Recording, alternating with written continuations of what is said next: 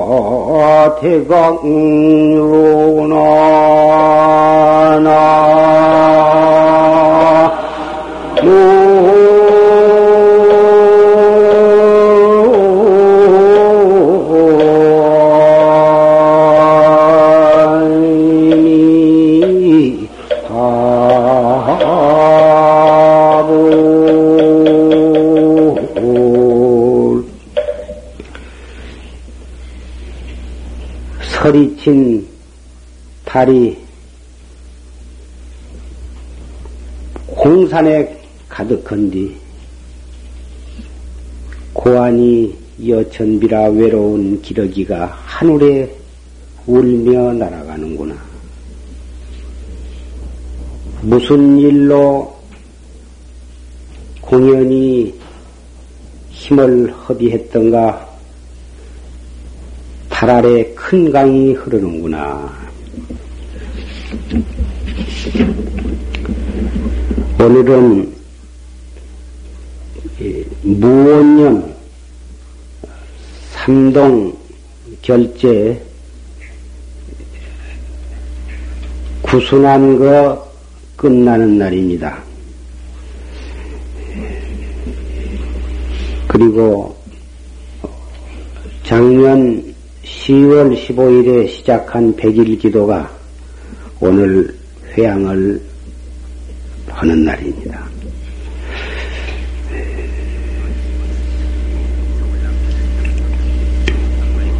그동안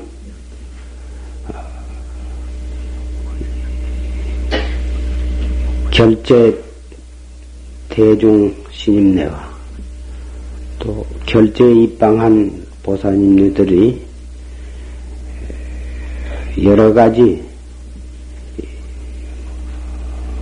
불편한 가운데도 불구하시고 그런 어려운 부족한 여건을 극복하면서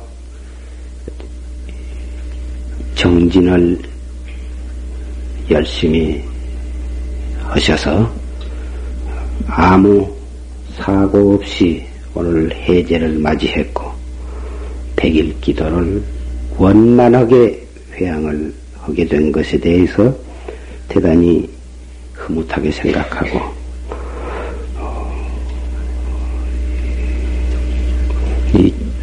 백일 기도에 입제하신 법도 제자 여러분은 석 달 동안 결제한 스님네와 보살님네가 사고 없이 정진 잘 맞추시면 그것이 바로 여러분의 백일 기도, 어, 기도가 원만히 성취된 것을 알 수가 있는 것입니다.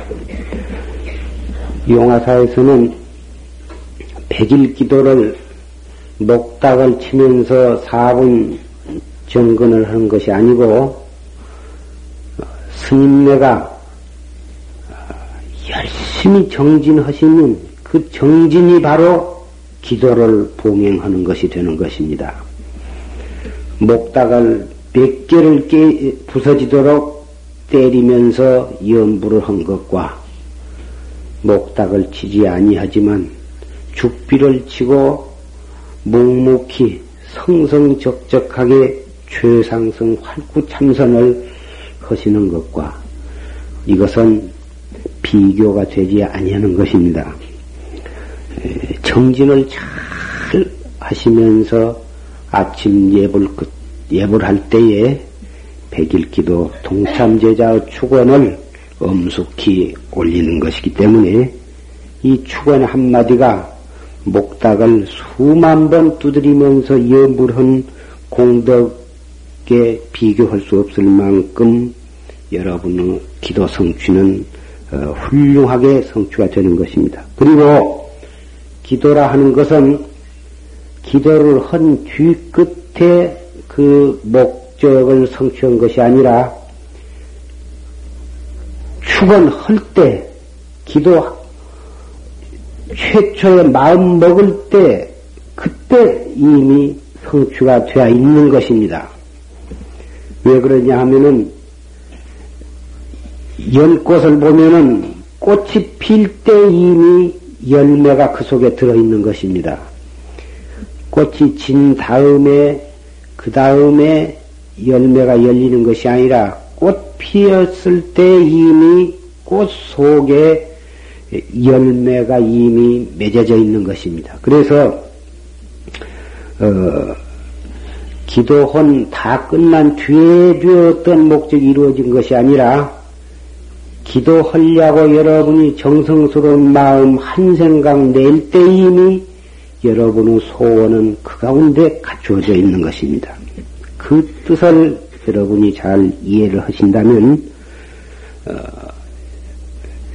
기도 성취는 백발백중 성취를 되는 것입니다. 그리고 오늘 조실 스님의 법문은 어, 견성하는 진리를 깨닫는 데 들어가서 대단히 이론적으로는 설명할 수 없는 그 경전에는 씌워 있지 아니한 오직 깨달음, 깨달으신 분만이 말 아닌 말로서 이룰 수밖에는 없는 그러한 극진지경에서 어, 이해하기 어려운 그러한 법문을 한 시간여에 걸쳐서 설, 설법을 해 주셨습니다. 그러나 여러분 가운데 수승한 근기를 가지신 분은 어, 충분히 이해하신 분도 계실 줄 생각합니다만은 오늘 설법하신 조심 법문은 가운데 공안에 관한 말씀이 계셨습니다.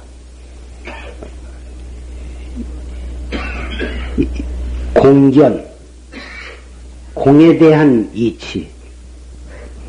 이 공견이라 하는 것은 우리 불교뿐만이 아니라 도교나 그 밖에 유교에서도 이 공, 공이, 공에 대한 이치는 다 설하고 있고, 어, 그 공, 공리에 도달한 것으로서 도에 이른 것처럼 그렇게 뭐다 어, 말하고 있습니다.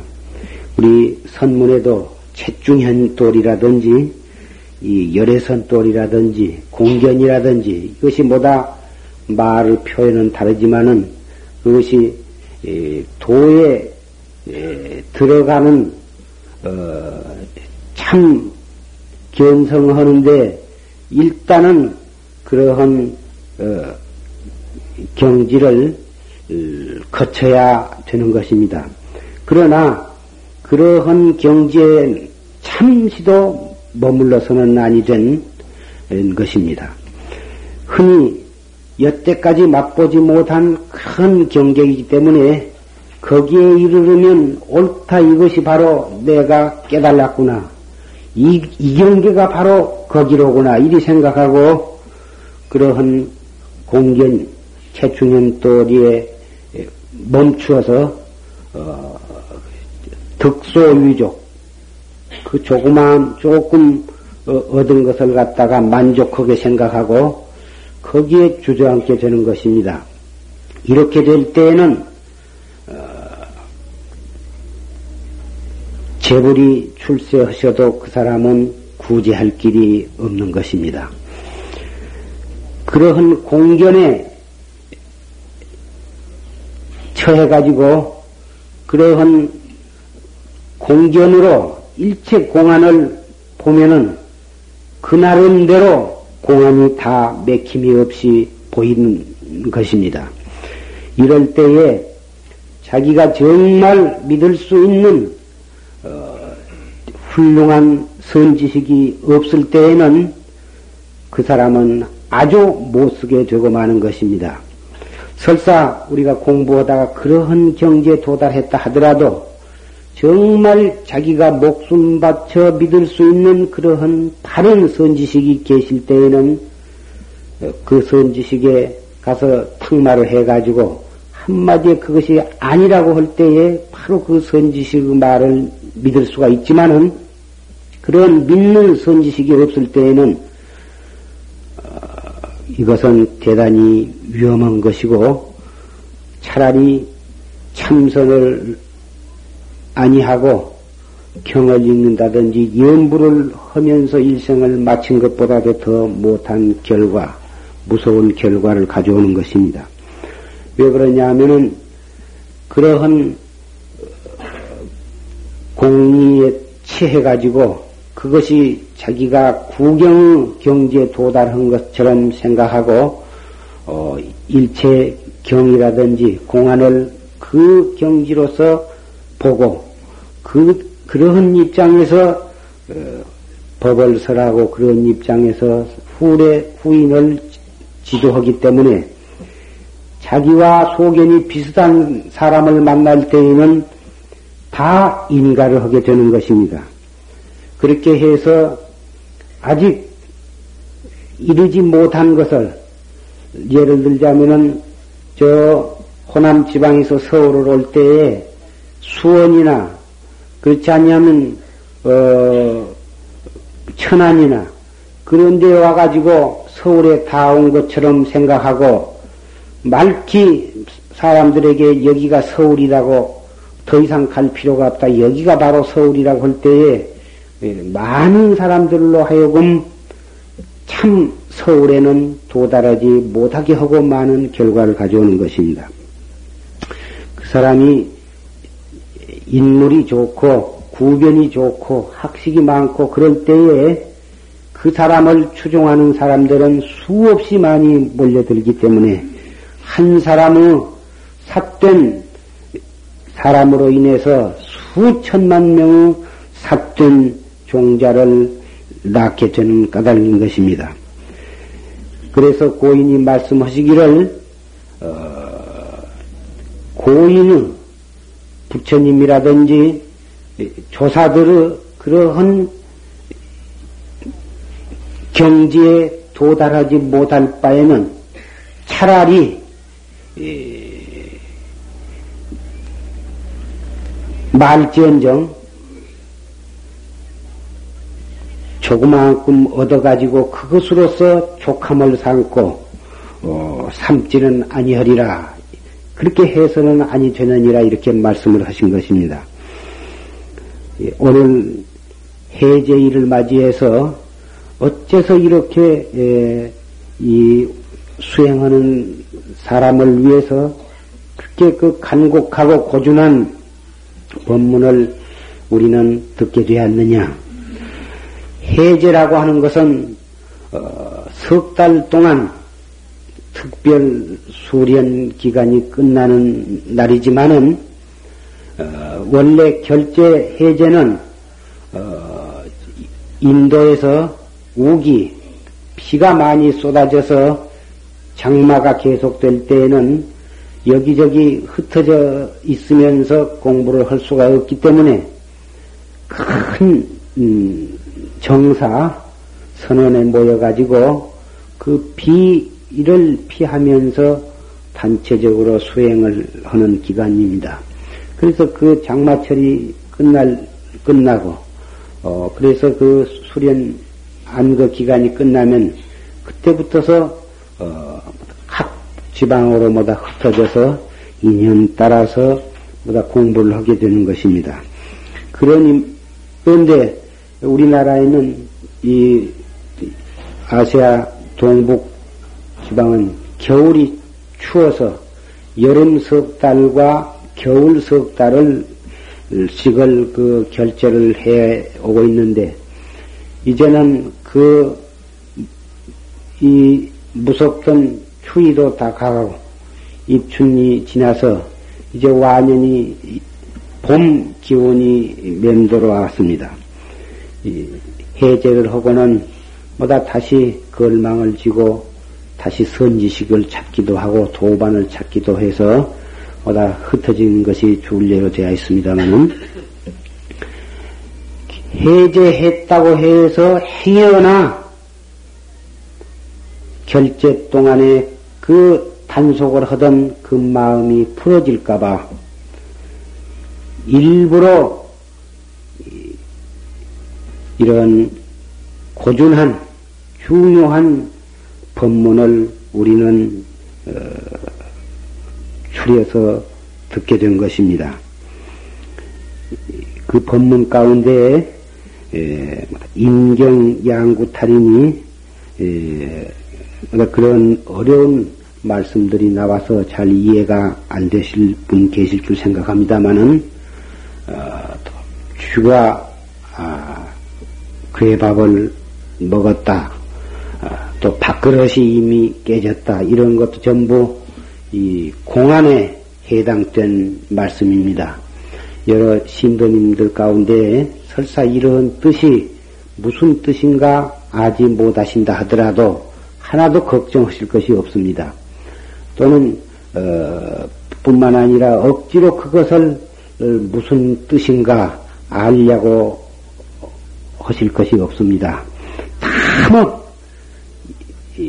자기의 본참 화두 이 무엇고를 하신 분은 이 무엇고 판치생모를 하신 분은 판치생모 자기의 본참 화두에 대해서 어, 열심히 예, 화두를 거각하고 정진을 할 따름인 것입니다. 고인의 그러한 공안 화두에 대해서 이리저리 따져서 알아보려고 하고 이런 것은 우리의 공부를 지연시키고 시간을 낭비한 것 뿐인 것입니다.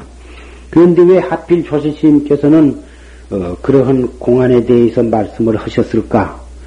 이것은 이러한 이, 이 공안을 우리 앞에 제출함으로써 우리로 하여금 더욱 분심을 내고 신심을 내서 자기의 본참 화두에 대의란이 일어나도록 하기 위한 목적인 것입니다.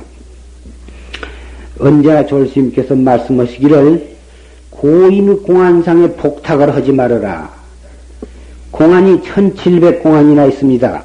문헌에 오른 것만 하더라도 그 많은 공안에 대해서 어, 우리는 어, 어록을 본다든지 어떤 큰 심내 법문을 들을 때 가끔 그런 공안을 대중을 향해서 물으신 경우를 만납니다. 자기 본참 공안을 부철이 타파하지 못한 경우는 결정코 다른 공안에 대해서 손을 댈 필요가 없는 것입니다. 아무리 깨닫지 못한 분상에 이론적으로 그 공안을 이리 두저거리고 저리 더듬어서 어, 그럴싸한 답을 내려고 해 본댔자 아무 소용이 없는 것입니다. 이로 이익이 없는 일인 것입니다. 그래서 어, 졸심께서 법문을 하실 때 어떤 공안에 대해서 그 대중을 향해서 한마디 일러라고 어 그렇게 그, 그 고함을 지신다 하더라도 그러실수록에 우리는 대분심과 대의심으로 자기의 본참 공안에 철저해야만 되는 것입니다. 아까 졸심 법문 가운데 이, 이, 이 활구 참선, 활구 참선이 활구참선이라고 하는 것은 에, 이 이론적으로 따져서 알아들어가는 것이 아니고 알수 없는 의심 꽉 맥힌 상태에서 자기의 화두를 어, 관조하는 것입니다. 어째서 판치생물하고 했는고? 또는 이 무엇고 다 그것뿐인 것입니다. 앞도 없고 뒤도 없고 그동안에 자기가 경을 읽었다든지 법문을 들었다든지 알고 있는 어떠한 지식이라도 여기에 동원되어서는 안 됩니다. 아무 이 무엇고 뿐인 것입니다. 다른 화두와 비교하려 하지도 말고 다른 데서 들은 말씀을 여기다 끌어대 가지고 이리저리 따질려 하지도 말고 다못 바보처럼 거두절미하고 이 먹고 슬플 때나 외로울 때나 괴로울 때나 어디서 언제 무엇을 하고 있든지 간에 다이 먹고인 것입니 이렇게 간절히 호투로 호투로 간절히 해 나감으로써만이 대의단이 동로해 가지고 호련히 통미군역 빠진 경계를 만나게 되는 것입니다. 큰 간장 독에다가 간장을 담아 놓은 것을 그걸 갖다가 매갱이 도, 쇠 매갱이로 쳐서 그 항아리가 쩍 갈라지면서 항아리 속에 있는 장이 우르르 한몫 쏟아지듯이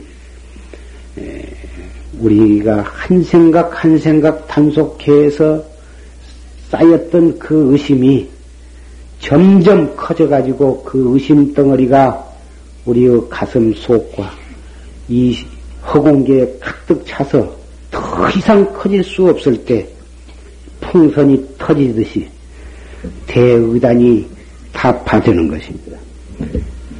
이럴 때 자기의 본참 화두 하나에 충실을 함으로써만이 그렇게 되는 것이고 그렇게 되었을 때 1700공안은 따져서 알려고 하지 않아도 한눈에 예, 환해져 버린 것입니다. 깨달음이라 하는 것은 이런 것이어서 결단코 이론적으로 이리저리 따져갖고 되어지는 것이 아닙니다. 아무리 따져봤자 그것은 중생심이요. 중생심만 더욱 조장한 것이기 때문에 따지고 있는 동안에는 깨달음은 우리의 이르러 오지 않는 것입니다. 경을 보고 연구하고 어록을 보고 이리저리 따져봤자 중생심을 조장하고 시간을 낭비한 것 뿐인 것입니다. 불교는 지식을 요구하는 종교가 아니라 깨달음을 요구하는 길인 것입니다. 깨닫는다고 하는 것은 중생심 속에서 예, 중생심으로 중생심을 보는 길인 것입니다. 깨닫는다고 하니까 중생심을 떠나서 있는 것으로 생각해서는 안 됩니다. 결국은 중, 우리가 이목구를 한다 하더라도 역시 화두를 드는 그 생각은 역시 하나의 중생심입니다. 중생심으로 어, 중생심 속에서 중생심을 좋아야 되는 것입니다. 이것이 구태의 말로 하자면은 깨달음이라 하는 것은 그런 것이 되겠습니다. 그렇기 때문에 슬픈 생각도 중생 하나의 감정이요. 기쁜 생각도 중생심에서 일어나는 한 생각이요. 괴로운 생각도 역시 하나의 중생 감정입니다. 그러한 슬프고 괴롭고 외롭고 쓸쓸하고 썰내고 하는 그런 모든 중생심 전부가 다 한 생각도 등한히 방치해서는 아니 될 중요한 고비인 것입니다. 중요한 계기인 것입니다. 괴롭다고 화두를 놔버리고 슬프다고 화두를 놔버리고 기분이 나쁘다고 화두를 놔버리고 몸이 괴롭다고 화두를 놔버린다고 하면 우리는 화두를 들 때가 과연 언제인 것입니까? 일생을 통해서 우리는 잠시도 조용할 때가 없습니다. 무슨 생각이 일어나든지 일어났다 꺼지고 꺼졌다 일어나고 있는 것입니다. 그 많은 수 없는 생각들 그것이 바로 어, 중생 무진 번외 무진입니다. 중생 무변이요 번외 무진입니다. 그런 번외가 끊어지지 않는 동안에는 중생이 다할 날이 없는데 중생계를 다하려면 번외가 다해야 합니다. 그 번외는 다할 길이 없습니다. 다할 길이 없는 그 번외가 그러면 나쁜 것이냐? 그것은 나쁜 것이 아닌 것입니다. 오히려 그 끝없이 일어나는 번외 망상 중생심 그놈을 놓치지 아니하고 잘 판판 삼아서 자기의 본참 공안을 드러나간다면 그 수많은 중생심이 바로 우리를 성불의 길로 인도하는 불보살의 자비로운 손길이 되어주는 것입니다. 우리가 우리가 끝없이 일어나는 중생심 그 많은 생각들을 그때그때 그 생각이 두째 생각으로 번지기 전에 우리의 본참 화두 이 무엇고 를 들면서 성성적적하게 관조해 나갈 수만 있다면 우리는 깨달음을 구태여 기다릴 필요가 없습니다. 그렇게 헛되이 시간을 보내지 아니하고 알뜰하게 일어나는 생각들을 잘 단속해서 자기 본참 화두로 돌아올 수만 있다면 그것이 바로 타성 일편으로 들어가는 바로 직전인 것입니다. 구슬이 수천만 개 하늘에 반짝거리고 있는 별만큼 그렇게 많은 구슬이 있다 하더라도 그 구슬을 꿰어야 보배인 것입니다. 수많은 우리의 생각들, 하늘의 별보다도 더 많은 수의 우리의 생각들을 오직 우리의 본참 화두로서 꿰어 내려간다면 그 많은 생각들은 깨달음을 보리과 보리과 깨달음의 과를 성취하는데 좋은 밑거름이요 채찍이요 법문이 될 것입니다. 이렇게 공부를 다져 나간다고 하면 그 사람에게는 슬픔도 괴로움도 어떠한 육체적인 정신적인 아픔도 그이에게는 소중한 것이 될 것입니다. 해제를 맞이해서 또 백일 기도 회양을 맞이해서 행여나 그럭저럭 지내실까봐 아주 고준한 졸심 법문을 듣고 아울러서 당부의 말씀을 전해드린 것입니다. 이, 앞으로 춥도 덥지도 않는 화창한 봄 날씨가 돌아옵니다. 이, 무겁던 모든 억장과 재앙은 어, 백일기도 회양 오늘 해제일을 기해서 봄눈 녹듯이 골짜기보다 쌓였던 봄눈이 다 녹아가고 있습니다.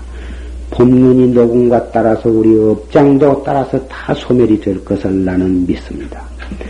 그리고 새봄을 맞이해서 새싹이 돋아나듯이 우리의 모든 소망이 그렇게 돋아나고 그 새싹에서 또 꽃과 잎이 피고 거기에 좋은 결실이 맺어질 것을 간절히 기도를 드리고 축원을 합니다.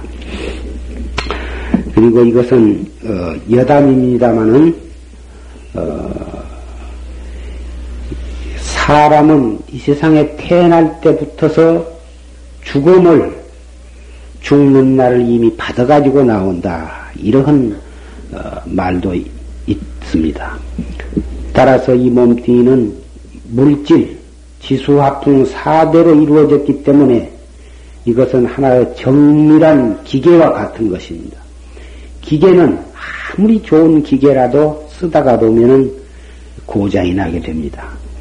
고장이 나면 또 수리해서 쓰고, 고장이 나면 또 수리해서 쓰다가, 쓰다가 아주 고장이 나버리면 고칠 수가 없게 될 때 그 기계는 완전히 폐물이 되는 것입니다만은 사람의 몸도 역시 마찬가지입니다.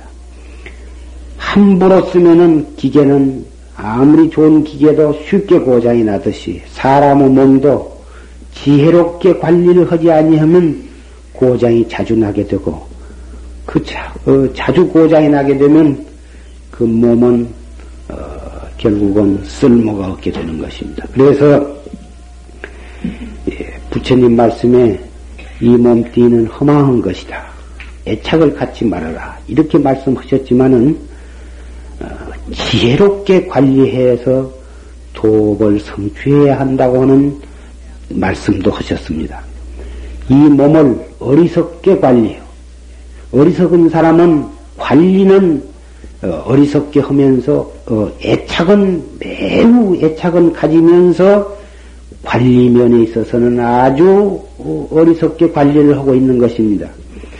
지혜 있는 사람은 애착은 없으면서도 아주 지혜롭게 관리를 해서 공부해 나가는데 지장이 없도록 할 수가 있는 것입니다. 그래서 지난번에 한두 번 그 첫째 몸을 잘 관리를 하려면 어, 음식물을 조심을 해야 한다. 그런 말씀을 하셨습니다. 그 음식에 있어서는 요새 그 흰쌀밥 먹고 또 고기를 많이 먹고 또 백설탕을 많이 먹고 또 화학 조미료 같은 걸 많이 먹고 이래서 또 우유나 계란 같은 걸 많이 먹고 해서 옛날에는 없었던 어, 당뇨병이라 또는 어, 고혈압, 중풍, 어, 동맥경화증, 또 간경화증, 또 각종 암, 보다 이런 병들이 이, 점점 수요가 늘어나고 있습니다. 이것이 모두 어째서 이 근자에 그러한 환자들이 불어나냐 하면은 어, 다른 게 아니라 어, 옛날에 우리는 현미밥을 먹었습니다. 50년 내지 100년 전에 우리의 조상들은 현미밥에다 잡곡밥을 주로 많이 먹었어요.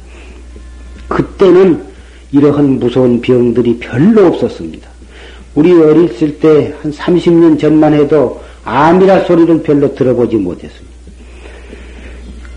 근자에는 아는 사람, 이웃 사람, 신문, 많은 사람들이 이 암으로 인해서 많이 죽어가고 있고, 어, 이, 이 동맥경화증, 어, 그래서 이 고혈압, 중풍, 또 당뇨병, 당뇨병이 어린애까지라도 이 당뇨병에 걸린 환자가 날로 불어나고 있다는 것입니다. 이것이 모두 흰쌀밥, 잡곡밥을 싫어하고 흰쌀밥만을 먹고 또 현미밥, 이 쌀이 6분도, 7분도, 9분도 일이 있는데 9분도는 여러분이 잡수고 있는 하얀 쌀이 그것이 9분도로서 아주 몸에 해로운 것입니다. 최소한도 7분도 쌀이 좀 누르스름한 그러한 쌀, 아주 그 등계 껍데기만 벗겨버리는 그 현미가 제일 좋지만은 시중에서 사기가 어렵고 어 그러나 그것도 여러분이 구할 수만 있으면 구하려고만 하시면 구할 수가 있습니다. 현미밥을 잡수고 될수 있으면 고기를 적게 잡수고 채식을 많이 하시고 어, 잡곡 보리쌀이나 율무쌀이나 또는 좁쌀, 수수 이런 잡곡을 넣어서 또 콩 넣어서 잡수도록 하시고 어, 그리고 어, 생수 어, 요새 끓인 끓여서 먹어야 어, 배탈이 안 난다 이리 생각들을 하시고 계시지만은 물은 끓여버리면 죽어버리게 된 것입니다. 끓인 물은 화초에 주어도 죽게 되고 또 금붕어를 그 속에다 넣어도 에, 설사 식힌 물이라 하더라도 그 붕어가 죽게 되는 것입니다. 그것은 왜 그러냐면은 끓여게 되면은 무릎 생기가 죽기 때문인 것입니다. 그래서 사람도 어, 될수 있으면 생수를 먹도록 해야 하는데 요새 수돗물이 좋지 못해서 정수기에다 걸러서 잡수면 됩니다. 찰수 있으면 그렇게 하시고, 어, 우유, 우유가 대단히 좋은 걸로 생각하고, 형편만 다면 매일 우유를 대서 잡수는 분이 참 많지만은, 에, 우유는, 어, 송아지 기르기 위해서, 어, 나온 젖이지, 사람 먹으라는 게 아닙니다. 그것을 사람이 먹어서 그렇게 크게 좋지를 못합니다. 사람 젖이 없을 때는 부득이 우유를 먹게 되는 것이지만은 그러나 소에서 직접 짠 젖은 혹 모르지만 에, 살균을 한답시고 처리장을 거쳐서 나온 우유는 그것은 어, 우리가 먹어서 이익보다는 손해가 더 많은 것입니다. 그것을 어떻게 해서 알 수 있냐면은 어, 처리장을 거쳐서 나온 완전 살균된 우유를 갓난 송아지한테 먹이게 되면 두 달이면 그 송아지가 죽게 되는 것입니다. 왜 그렇게 살균을 해서 그렇게 이 처리를 했는데 송아지가 더욱 무럭무럭 자라야 할 텐데 왜 송아지가 두 달이면 죽느냐? 그 우유는 어, 처리하는 과정에서 우유 속에 있는 아주 유익한 유산균이 다 죽어버렸기 때문에 그런 것입니다. 그런 죽은 우유를 어린애기한테 먹이게 되면 어린애가 차츰차츰 어, 이 어, 밖으로부터 들어오는 전염성 균 그런 균을 막아내지 막아낼 힘이 없어지게 된 것입니다. 우유를 그렇게 좋은 것으로만 생각하시지 말고 될 수 있으면 우유를 먹지 않도록 그렇게 하시고 계란이 또 좋다고 생각하지만은 계란이 옛날에 그 시골에서 온갖 벌러지를 먹고 온갖 곡식을 먹고 난 닭으로부터 나온 계란은 괜찮지만은 요새 인공 뭐다 사료를 먹여 가지고 어, 계란이 이름만 계란이고 그 계란이지 속에 옛날에 먹던 그런 계란이 아닌 것입니다. 그, 그 계란과 우유 이런 것이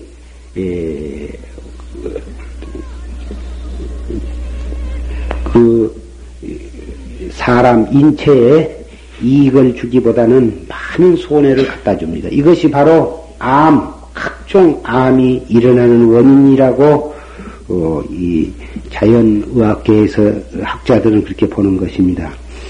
예, 이 참선 법문을 들으러 왔는데 먹는 얘기만 한다고 꼭 그렇게 생각하실는지 모르지만은 우리가 육체가 건강하지 않고서는 어, 참선을 할 수가 없습니다.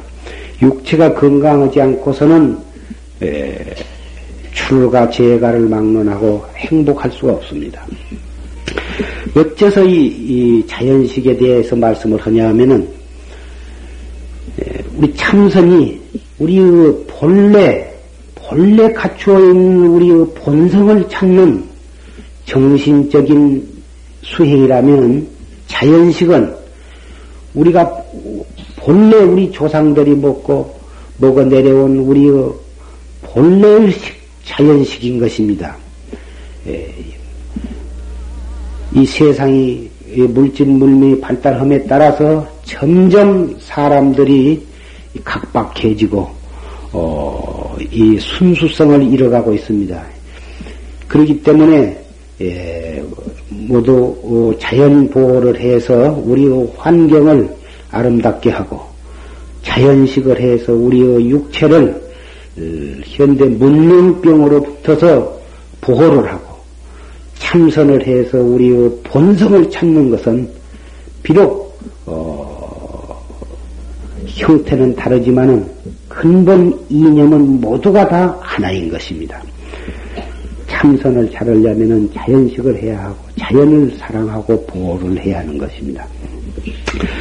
예, 우리는 어, 경제 사정이 이렇게 좋아짐에 따라서 어, 조금만 아파도 병원을 가게 됩니다. 예, 병원에 자주 가고 무슨 박사를 우리 집은 주치의로 어, 모시고 있다 하면 그것을 대단히 자랑으로 삼고 어린애가 날마다 소아과에 출퇴근하다시피 다닌 것을 어, 이상한 뜻으로 어, 그것을 하나 자랑처럼 생각하고 이 얘기를 하는 말을 듣습니다마는 병원에 자주 다니는 것 그렇게 영광스럽고 자랑스러울 일이 못 됩니다. 그러면 아픈데 어떻게 안 가고 배기느냐? 병원, 이 가운데는 병원이나 약국을 하신 분도 계셔서, 어, 병원에 자주 가지 마라. 양약을 사먹지 말아라. 또, 어, 이렇게 말씀을 드리면, 어쩌, 여기 용화사 탱에서는 안 되겠구나. 혹 그렇게 생각하시는지도 모르고, 또, 여러분 가게를 하신 분이 계셔서, 우유나 계란 같은 것을 뭐다 팔고 계시는데 우유 계란 그렇게 자, 주 먹지 말라 하면 그거 큰일 날 소리 한다고 어, 그거 댕기지 말자 이러실려나 모르지만은 어 그것이 경우에 따라서 먹을 수 있습니다. 우유도 먹을 수도 있고 계란도 먹을 수도 있고 또 증상에 따라서는 병원에도 가야 합니다. 그러나 병원에 자주 가는 것이 좋은 일이다 이게 생각하시지 말 것이고 어, 애당초에 병원에 가지 않아도 되게끔 우리의 정신과 아, 육체와 아, 음식 이런 것들을 지혜롭게 관리하자는 것입니다. 물론 병이 나면 어, 믿을 만한 의사한테 찾아가서 진단도 받아야겠고 어, 의사의 지시에 따라서 치료도 해야 되겠지만은 애당초에 관리를 지혜롭게 허물어 해서 병원에 안 가도 되게끔 그렇게 한다면 그것이 얼마나 어, 바람직한 일이 되겠습니까? 그것을 제가 말씀을 드리고 있는 것입니다. 모든 병은 마음으로부터 일어납니다. 속을 되게 상하고 화를 끼리면 반드시 음식이 소화가 안 되게 되고 머지않은 장래에 온갖 병이 육체로 표현이 됩니다. 심장병이 생긴다든지, 위장병이 생긴다든지, 간장병이 생긴다든지, 신경성 두통이 생긴다든지, 가진 병이 꼭 우리의 마음에서 원인을, 뿌리를 두고 일어나는 것입니다. 그래서 참선을, 법문을 열심히 듣고 참선을 열심히 해야만 앞으로 어, 우리 육체 건강을 도모하게 되는 것입니다. 이것은 어, 현대 의학이 이제부터 그런 점에 대해서 눈뜨기 시작하고 있습니다. 병은 육체에서만 일어난 것이 아니고 육체에 치료만 해가지고 병을 근처할 수는 없다는 것을 지금 어, 수준 높은 의사들은 눈뜨기 시작하고 있는 것입니다. 어, 폐병은 그 폐결핵 균에 의해서 폐를 침식당하는 병이지만은 아무리 그 파스라든지 나이드라지드라든지 그러한 어, 단위가 높은 약을 쓴다 하더라도 마음이 안정이 되지 않고 마음이 외로움과 슬픔과 쓰라림 속에 날마다 마음에 불이 일어난 상태에서는 아무리 그런 고단위 약을 투입, 투입을 한다 하더라도 어, 그 병은 조금도 효과가 없는 것입니다. 그런데 약을 쓰지 아니해도 마음에 마음이 편안하고 행복한 마음에 어, 행복감에 젖고 어, 그래서 어, 그렇게 되면 환자가 그런 환경 속에 놓여지면 약을 쓰지 아니해도 서서히 이 병세가 호전되어 가는 것을 우리는 얼마든지 그 예를 찾아볼 수가 있는 것입니다. 하물며 그 밖에 다른 병 더 말할 것도 없습니다. 신경성 질환 약으로서 낫질 않습니다. 첫째 마음 안정이 있는데 억지로 마음을 어, 편안히 하려고 한다고 해서 되지를 않습니다. 참선을 하게 되면은 제절로 마음이 편안하게 되는 것입니다. 좋은 어, 약을 하나 선사하고자 합니다.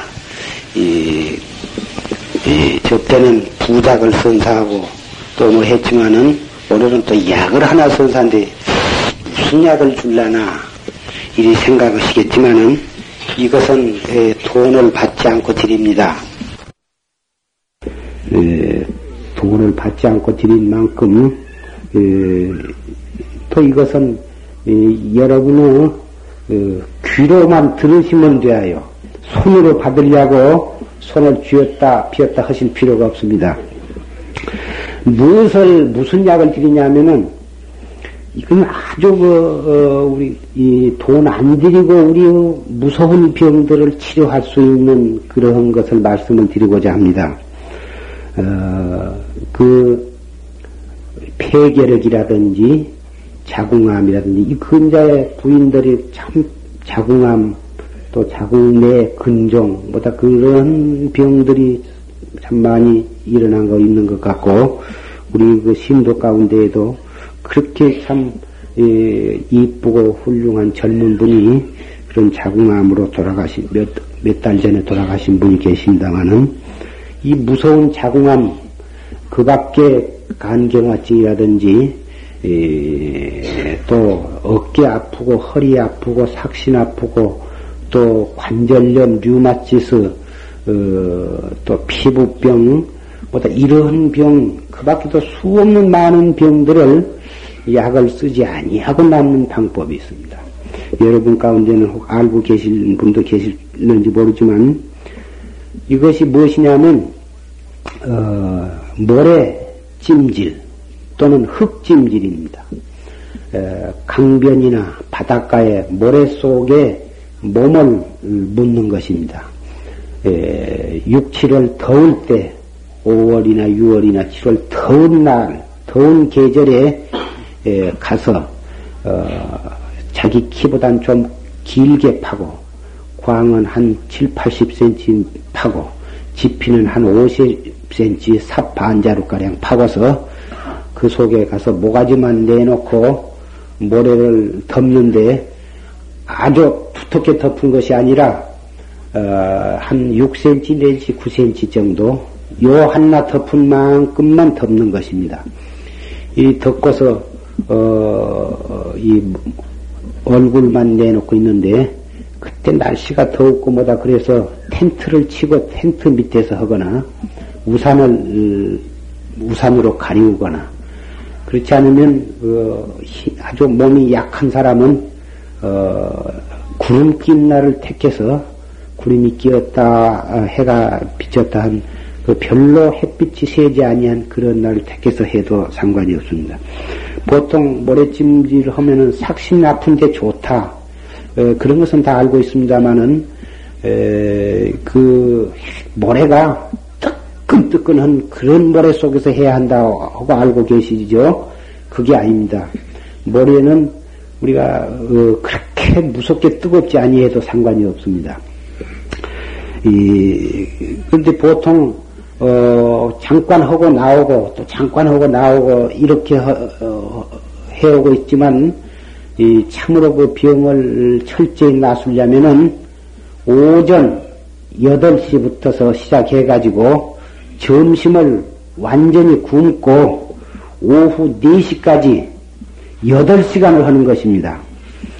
그러면은 그 더위에 8시간을 갖다가 뜨거운 모래로 덮어놓으면 그것이 일어나지도 못하고 죽게 될 것이 아니냐 이렇게 생각하실는지 모르지만은 어, 텐트를 가리우고 우산은 혹 우산을 가리우고 하기고 그동안에 탈탈 굶고 있는 것이 아니라 냉수를 떠다 놓고 자꾸 목을 어, 한 모금씩 물을 계속 먹어주는 것입니다. 그래서 어, 위장, 소장, 대장이 항시 물로 촉촉을 축여주기 때문에 설사 점심을 굶는다 해도 그렇게 탈기가 안 됩니다. 될수 있으면 점심을 굶고 공복에 물만 먹고 해야 토끼가 완전히 빠집니다. 어, 이, 이 방법은, 어, 이 모래찜질로 평생을 4, 50년을 전문으로 이 모래찜질을 해가지고 많은 사람의 병을 나순 거예요.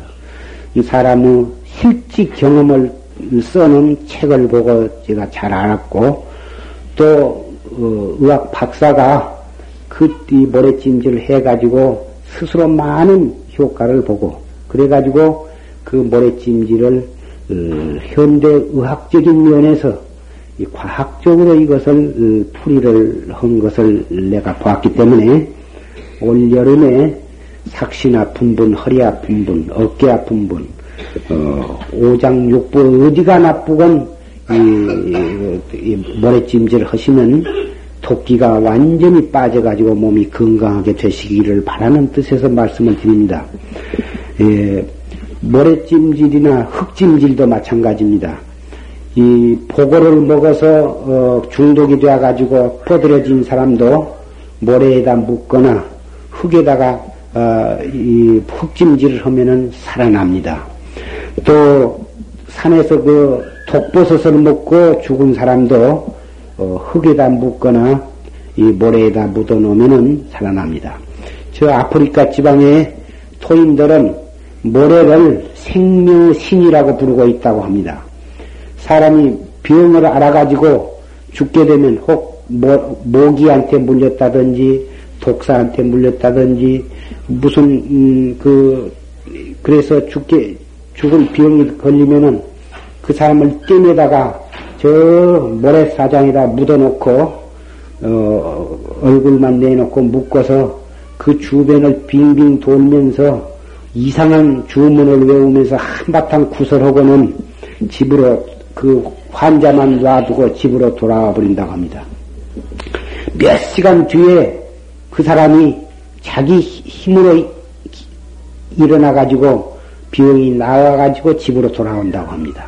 그래서 그 사람들은 모래를 생명의 신이라고 부르고 있다고 합니다. 여러분이 혹 연탄 가스 중독되었을 때 빨리 흙냄새를 맡게 하고 시원한 동치미 국물을 먹이면 정신을 차린 경우를 왕왕히 보셨을 것입니다. 흙냄새라고 하는 것은 냄새만 맡아도 그렇게 좋은 것입니다.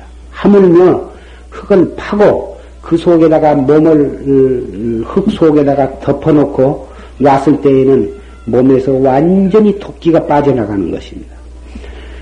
한 예로 어, 떤 사람이 그 과일나무 밑에다가 그 구덩이를 파고 어, 그 속에서 흙찜질을 했습니다. 그런데 그 흙찜질을 하는데 그 밭가양에다 했는데 예, 거기는 숲 옆이 되어서 모기가 굉장히 흔한 곳이어서 풀모기가 많아서 한 번씩 쏘면은 툭툭 부러뜨는 모기가 더글더글 하는데 그날 아침 8시부터서 저녁 4시까지 어, 8시간을 하게 되, 기 때문에 얼굴은 완전히 모기한테 맡기기로 작정을 하고 어, 했는데 이상하게도 모기가 한 마리도 자기 근처에 오지 않았다는 것입니다. 그리고 그날 어, 흙찜질을 잘 마치고 2, 3일 후에 그 가보니까 그 흙찜질 하던 구덩이 옆에 맛있는 그 뽀뽀 나무라고는 과일 나무가 있었는데 거기에 수백 개의 그 뽀뽀가 열려갖고 있었다 그럽니다. 그런데 그 과일이 몇십 개가 떨어졌다 그럽니다. 그러더니 5일 후에는 그 많은 과일이 수백 개 과일이 모조리 다 떨어져 버렸다고 합니다. 그래서 그 과일을 뽀개 보니까 속이 완전히 먹물 칠해놓은 것처럼 시커멓게 멍이 들어갖고 있다고 합니다. 그래서 그 과일이 이태 후에도 안 열고 5년 후에도 안 열고 아주 그 과일나무는 완전히 버렸다고 하는 것입니다. 이, 이 얘기는 무엇을 증명하느냐 하면은 모기가 달라들지 아니한 것은 흙찜질을 하고 있는 동안에 몸에 도끼가 빠져나가기 때문에 그 독냄새가 지독해서 모기가 달라들지 못했다. 이것을 알 수가 있고 왜 과일나무가 죽었느냐? 흙찜질을 통해서 사람의 독이 흙 속으로 다 흡수가 되었는데 그 흙 속에 흡수된 독을 그 뽀뽀나무 뿌럭지가 빨아먹었다 이겁니다. 그래서 그 나무가 아주 골병이 들어버린 것입니다. 그래서 여러분에게서 이 흙찜질이나 모래찜질을 하실 때 주의할 것은 반드시 그 시중을 들어준 사람이 있어야 되겠죠. 어, 구덩이를 파주고 모래를 묻어주고 또 우산이나 텐트를 쳐주고 그늘을 만들어주고 잠깐 한 것은 모르지만 8시간 하니까 햇빛 태양 방향이 바꿔지기 때문에 이리저리 우산을 잘 돌려 쳐주어서 그늘을 막아주어 가지고 즉사 광선을 피해야 됩니다. 그리고 또 물을 가끔 가끔 떠다가 죽여줘야 하고 모래가 지나치게 뜨겁고 더울 때에는 조로에다가 어, 찬물을 떠다가 위에서 화초에다 물 주듯이 적당히 주어주어야 아, 그 지치지 않는 것입니다. 그래서 그 시중을 들어주는 사람이 꼭 필요한데 이 모래찜질이나 흙찜질은 환자 자신에게는 백에 하나도 부작용이 없다는 것입니다. 그런데 시중 들어준 사람이 깠다 보면은 모진놈 옆에 있다 벼락 맞는다고 그 사람이 깠다 보면 눈이 안 보이게 되거나 거꾸러지게 되는 것입니다. 왜 그러냐 하면은 아까 조시신 법문하실 때는 모두 끄벅 끄벅 좋은데 이런 얘기를 하니까 한 분도 좋은질 않으시구만요. 어, 시중을 들은 사람이 왜 눈이 어두워지고 깠다고면은 비실비실 쓰러지느냐? 환자한테서 발산하는 도끼를 들어 마시게 되기 때문에 그런 것입니다. 흙찜질, 모리찜질을 해서 얼마만큼 무서운 독이 그 환자로부터 빠져나간 것인가를 우리는 알 수가 있습니다. 이것은 미신도 아니고 어, 내가 여러분한테 약을 팔아먹으려고 선전한 것도 아닙니다. 너무나도 좋은 방법이기 때문에 여름에 혹 피서를 가신다든지 그런 기회가 있을 때는 강변이나 해변에 가셔서 가족 단위로 가셔서 공연히 벗고 춤추고 그러시지를 말고 어, 그 찜질을 하시도록 권고를 하는 것입니다.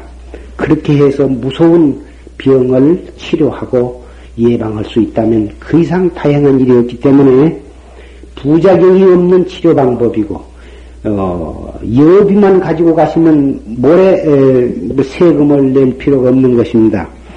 이렇게 해서 꼭 그것을 하시고 이 모래찜질 하게 되면은 8시간이라는 시간을 그 모래 속에 몸을 담고 있기 때문에 모래가 피부 속으로 어, 들어가서 배기게 됩니다. 에, 그런데 덩어리를 보면은 덩어리가 모래가 아, 배기게 되는데 묘하게도 덩어리 위나 또는 덩어리 가운데나 허리대목이나 모래가 붙지 않는 곳이 있을 것입니다.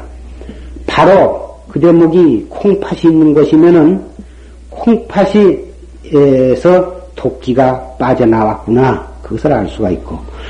또 간장 있는 대목에 모래가 안 붙었으면 아하 간에서 토끼가 빠져나왔구나. 이걸 알 수가 있습니다. 땀이 빠져나오면서 토끼도 같이 빠져나오는데 그림이 줄줄줄줄줄 물을 흘러갔듯이 빠져나오기 때문에 모래가 거기에는 붙지를 못한다 이겁니다. 그래서 이, 이 찜질을 하고 덩어리를 잘 살펴보십시오. 그리고 어, 이 찜질을 하고 대개 돌아가셔서 어, 피부병이 일어난 것처럼 땀띠가 난 것처럼 혹 나는 경우가 있다고 합니다. 그것은 어, 토끼가 8시간 동안에도 덜 빠지고 남은 놈이 이 집이 가서 어, 빠지느라고 뚫고 나오기 때문에 그러한 증상이 일어나니 그런 사람은 다시 이 모래찜질을 한 번이나 두 번 더 해버리면 완전히 빠져나가게 된다고 합니다. 이 모래찜질을 통해서 어, 병 있는 사람은 더 말할 것도 없고 병 없는 사람도 하면 좋다고 합니다. 이 아무리 건강하다 해도 그 어, 토끼가 없는 사람은 전혀 없는 것이고 피가 맑아진다고 합니다. 에, 피가 에, O형이 제일 맑고 그 다음에 A형이나 B형 그리고 AB형이 제일 피가 탁하다는 것입니다. 그런데 이, 이 찜질을 여러 번 하게 되면 모두 어, 피가 맑아져 가지고 O형이 될 가능성이 있다고 하는 것입니다. O형은 누구에게나 피를 다 줄 수가 있습니다. 왜 그러냐면 피가 맑기 때문에 그런 것입니다. 그런데 다른 사람의 피는 받지를 못하고 오직 O형의 피만을 받을 수가 있는 것입니다. 이것이 피가 맑기 때문에 누구에게 주어도 다 맞지만은 다른 사람의 피는 O형이 아닌 A형이나 B형이나 AB형의 피는 피가 더러워서 더러운 피를 O형의 몸에다 넣으면 죽거나 해롭게 되는 것입니다. 그래서 이 저때 이 김강남, 김성남 선수에게 부항기를 어, 그, 그 선사를 했는데 이 부항도 몸 안에 그러한 도끼를 뽑아내는 그런 역할을 하는 것입니다. 이게 그, 이 모래찜이나 이 흙찜은 삼복 더위에만 할 수가 있는 것이고, 부항은 이런 언동설 안에도 따뜻한 방에서 그 몸의 토끼를 뽑아낼 수가 있는 그런 이점을 가지고 있습니다. 그러나 모래찜질은 어, 모래 속에다가 8시간만 묵고 있으면 거의 그 토끼를 전신에서 뽑아낼 수가 있기 때문에 그 계절을 이용해서 대단히 편리하고 부왕기는 전천후 전 계절을 통해서 어디가 어떻게 아프건 간에 계속해서 어, 뜨면 되는 것입니다.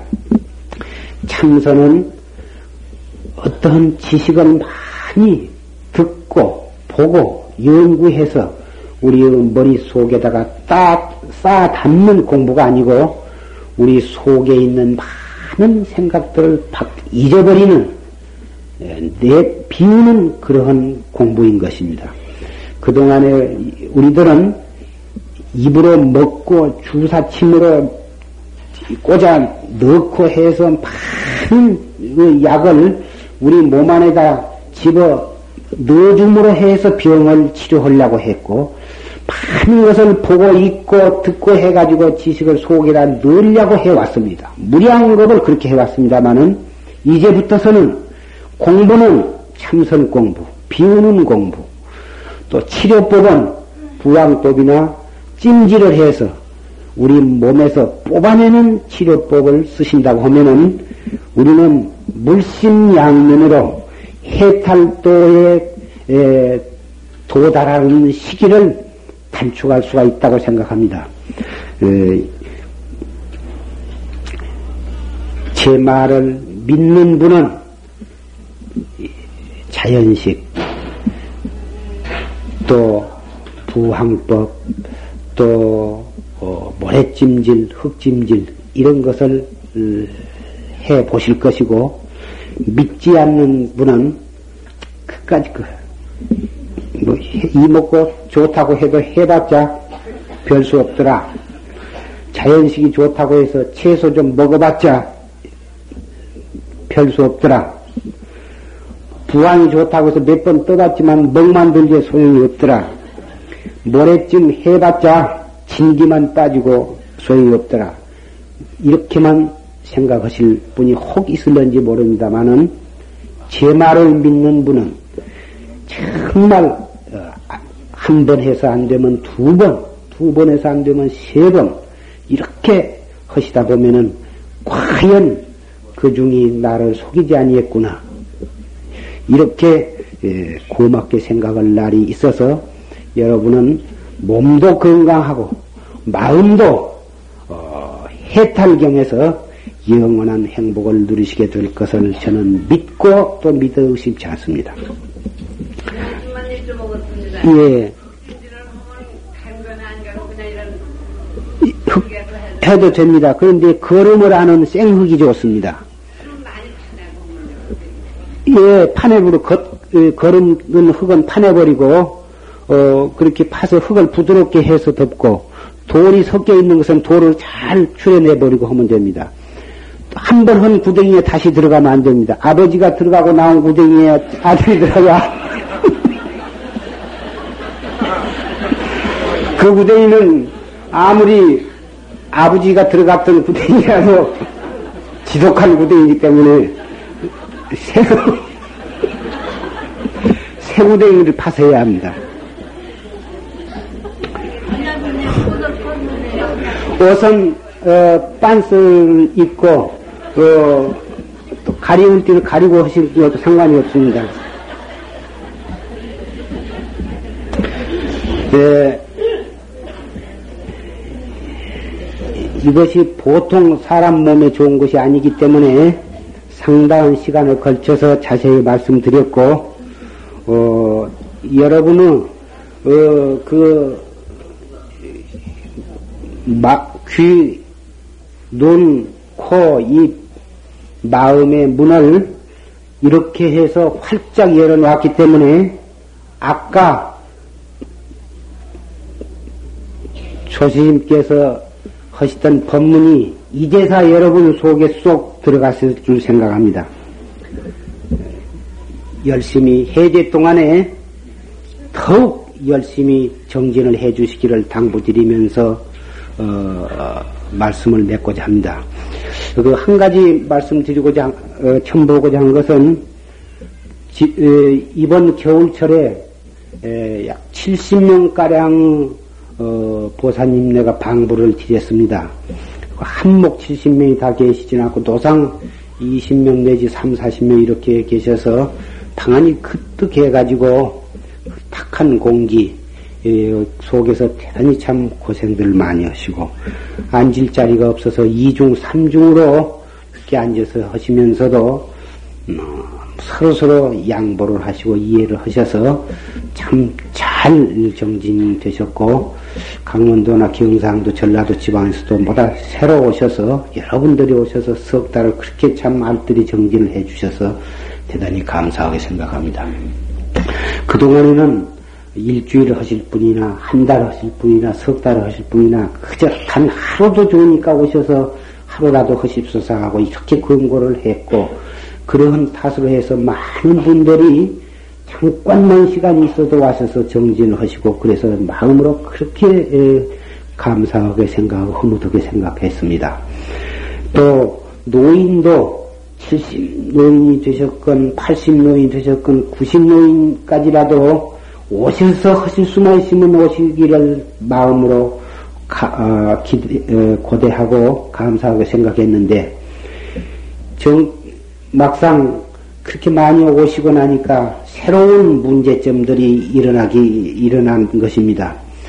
연세가 너무 많으신 분은 어, 갔다가면 어, 낙상하실 우려도 있고 그 음식 같은 것에 혹 채우실 염려도 있고 어, 다른 그래서 다른 병환이 나실 수도 있고 어, 또 연세가 많으면 아무래도 어, 마음은 다 그대로지만은 몸이 말을 듣지 아니해서 그 젊은 사람들과 같이 단체 공동 생활을 하기에 대단히 여러 가지 어려운 점이 있어 왔던 것입니다.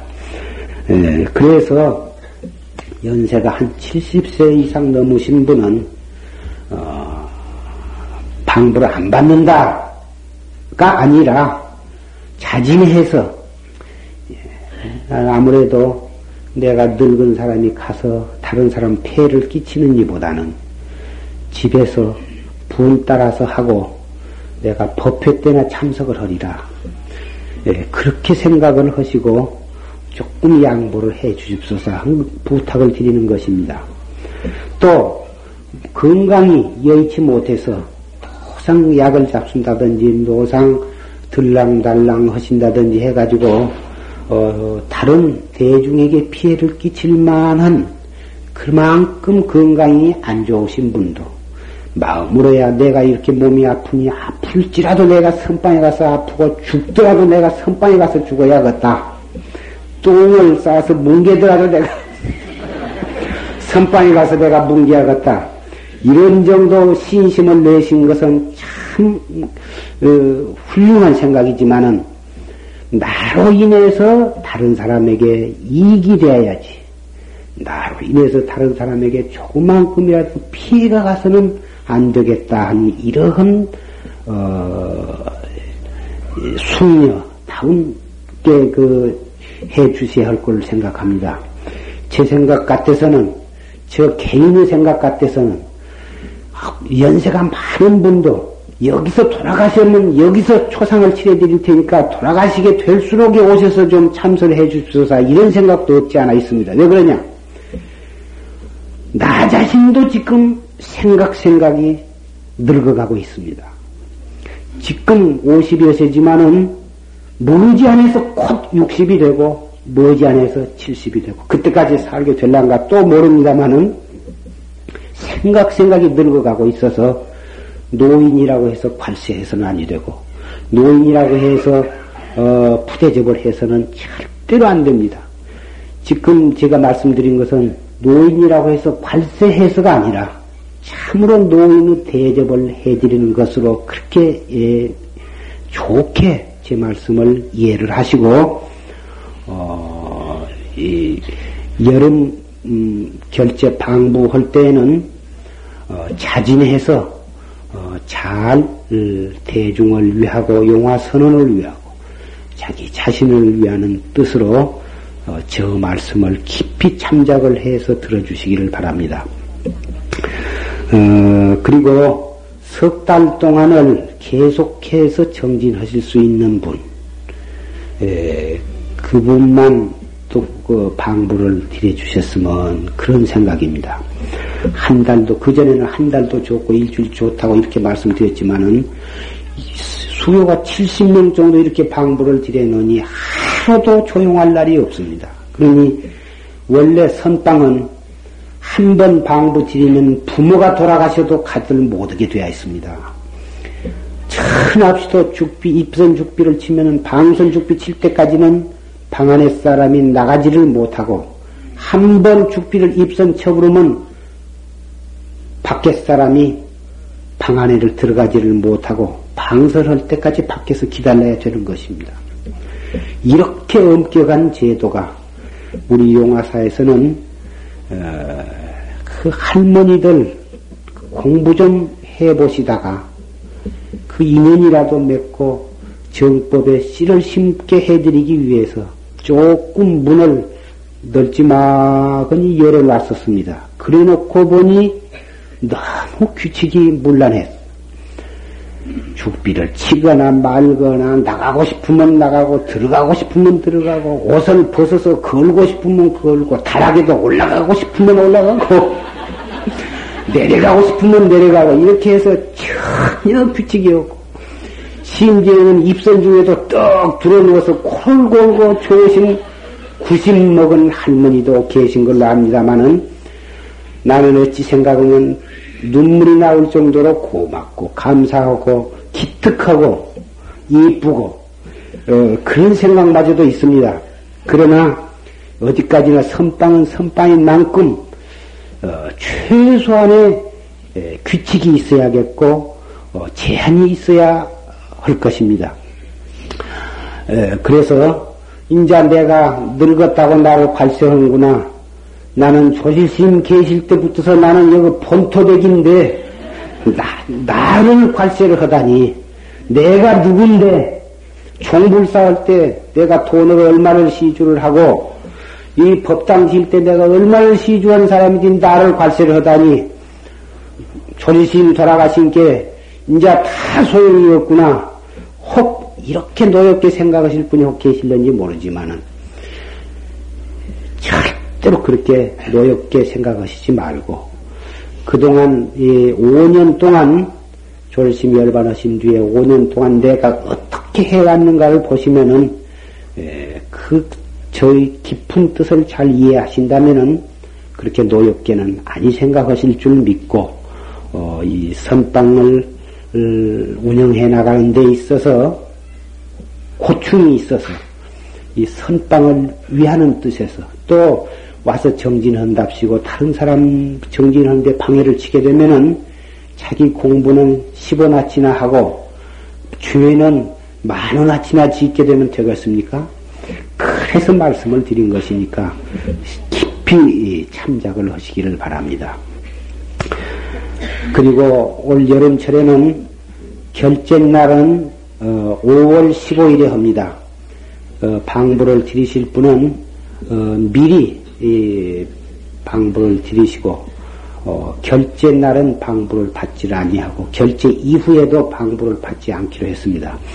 그런데 이 선착순으로 할 수밖에 없지 않냐 이런 말이 있었습니다만은 그렇다면은 오늘부로 방부가 다 들어와 버리고 한 20명 가량 어, 많이 해봤자 25 이상이 넘어서는 도저히 할 수가 없게 되었는데 이, 그 넘게 되면 어떻게 하냐 제비를 뽑자고 그런 말까지도 나왔습니다.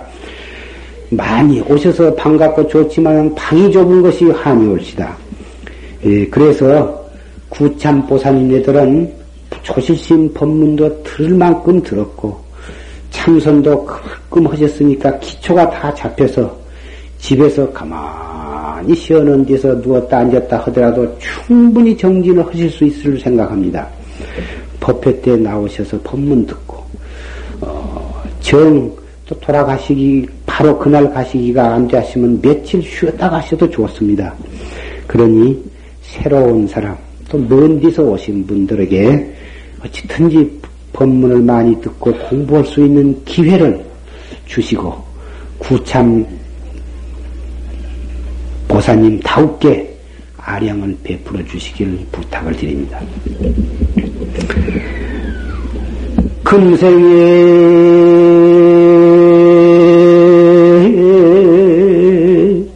약부 총사하면 후세 당연 한난단 하리라 나